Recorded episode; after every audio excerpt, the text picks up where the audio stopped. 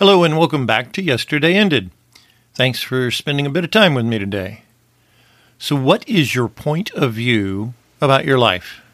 Are you looking down from your heavenly seat in Christ as a member of a royal priesthood, or are you all alone looking up at a mountain you can't climb? How we view our lives will determine the fruitfulness we can obtain. In this episode, we will learn about changing our point of view and start living without measure.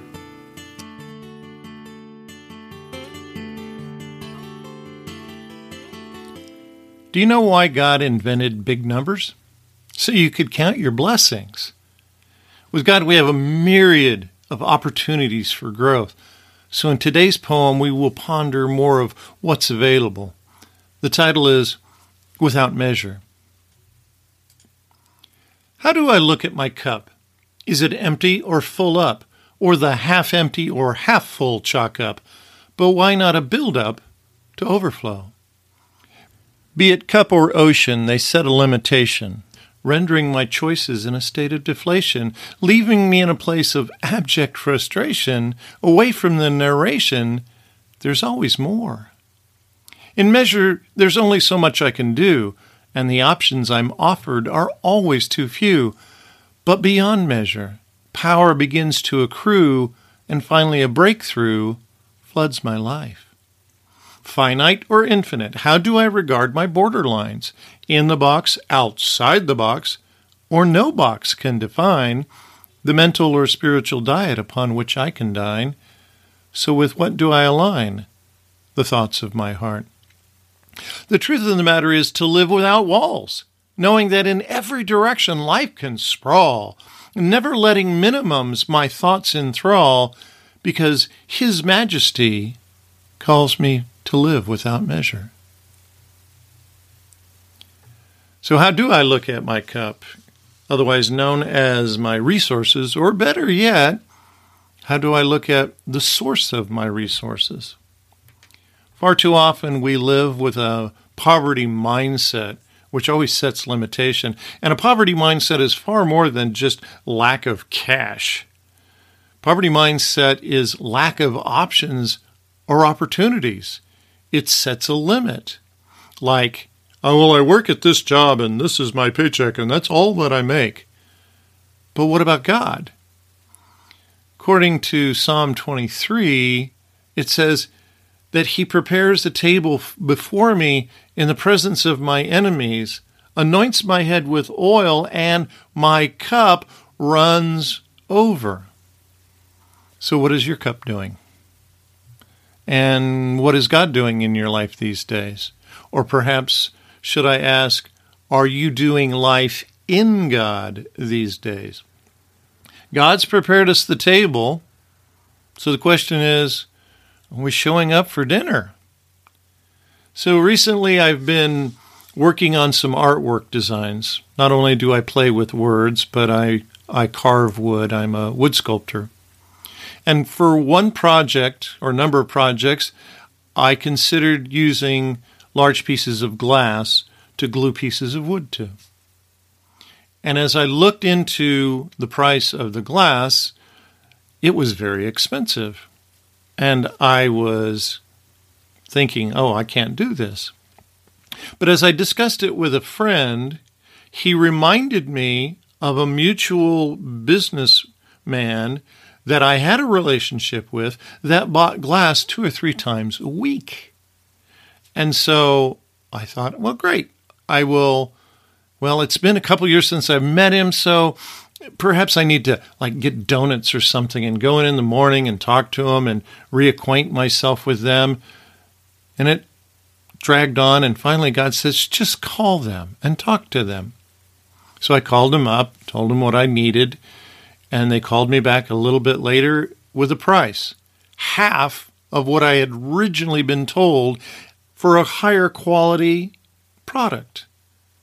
And so at that point, I said, Well, how much do I owe you for doing the service for me? And they said, Nothing, just the price of the glass. I had favor with this company, and I forgot I had favor with them. So, what hidden favor is lying around in your life? I had another situation that also just came up recently where I have come to the decision to redo my artwork website. It's ancient. And I'd done some work on another project where that website hosting company had software that can be built in to where you can maintain your site fairly easily, but it's an added cost. And so I thought, yeah, I'll get around to doing it. Finally, I thought, okay, I just got a call. You know, don't worry about the added cost because God will provide. So I called them, spoke with them, and they said, yeah, we have that service, and you're already set up for it. I had the provision, but because I didn't ask, I didn't receive. Have I heard that before? You have not because you asked not? So with God, there's always the possibility of overflow. According to Ephesians, it says, Now unto him who is able to do exceeding abundantly above all that we ask or think, according to the power that worketh in us. God is able to do exceeding abundantly above all that we ask or think. I have another example of God's blessing in my life. Back in 2015, in December, uh, my shopmate and I paid rent for our nice workshop that we had for about a decade. And four days later, we get a notice from the owner saying, Get out. We didn't have a lease, we only had a month to month. So we were kicked out. So I told another friend who had a workshop and he worked it out with his boss that I could move in with him. And then my friend ended up leaving the company, leaving me with the shop.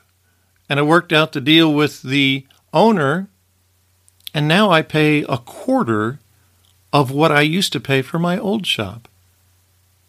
So, no matter what the situation, God can work in that situation to bring abundance. So, my next question is what is the narration in your head? What are you listening to?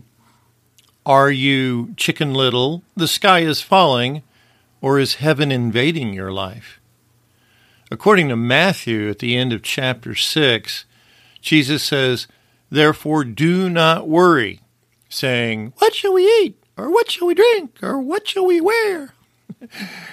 For after all these things the Gentiles seek, for your heavenly Father knows that you need all these things. So, is God paying attention to your life? Does he care about you? Well, according to what is it, First Peter, we're to cast all our care upon him, for he cares for you. Do you honestly believe that? So, what is the limitations in our lives? In measure, there is a limit. Now, I love to cook, I and in cooking, you need measuring spoons and measuring cups and all that kind of thing. But how I view my life and the possibilities, I do not need to settle for a small amount, a small measure, or a minimum. Out of nowhere, God can bring things. Twice I have gotten a check for a little over a hundred dollars from some class action suit I knew nothing about and did nothing about. But God provided a simple blessing out of nowhere. There's a record in the Gospels where a man brings his child who's possessed to the disciples and they couldn't cast it out.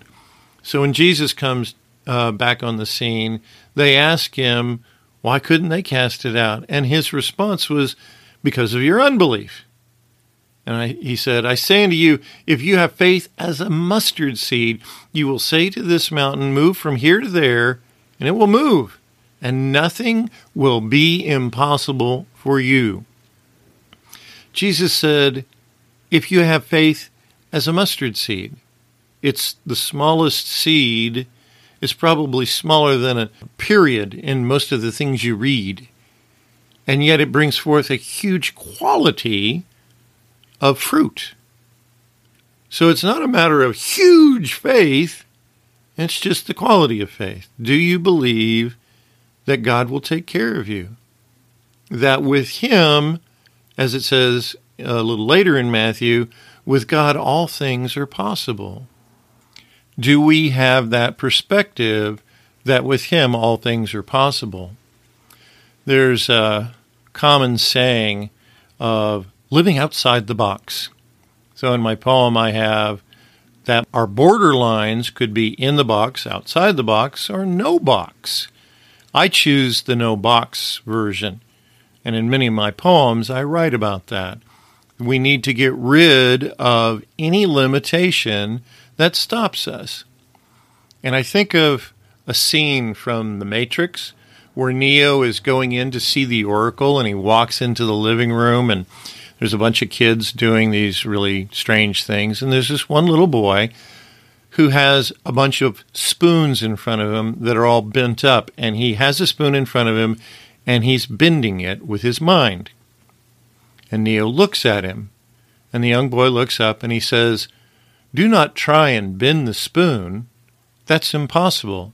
Instead, only try to realize the truth. There is no spoon. The matrix is that construct of literally the wool is pulled over everyone's eyes. They don't realize that they're living a lie.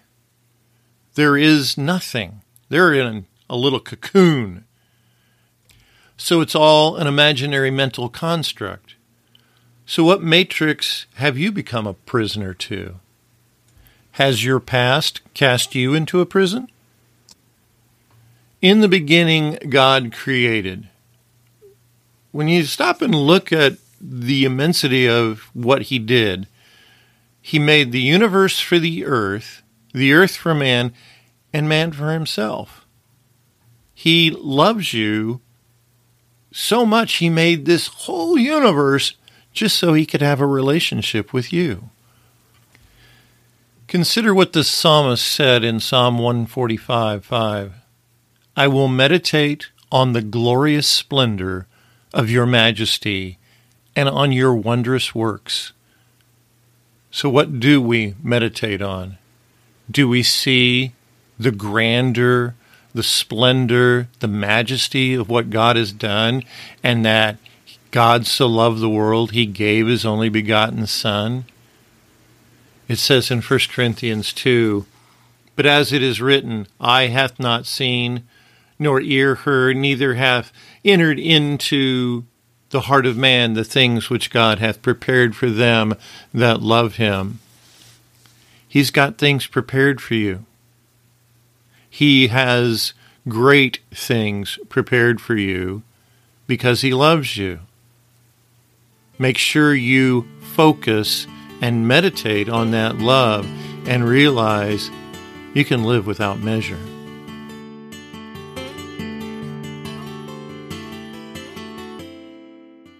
I recognize living without measure is a challenge, but living within measure, with limitations, is also challenging and brings little fruit.